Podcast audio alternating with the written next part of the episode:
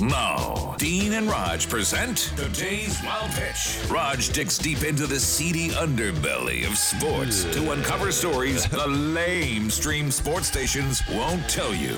Here's Raj. The ever-enterprising Snoop Dogg continues to expand his empire, already in the wine and liquor businesses, not to mention music.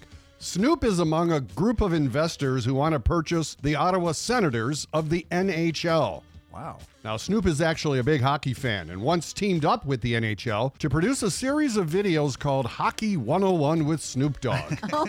Here he explains the always perplexing icing infraction. It's a simple rule, but some people get confused.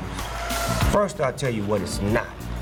Icing is not like someone getting iced. It is not something on top of a delicious birthday cake.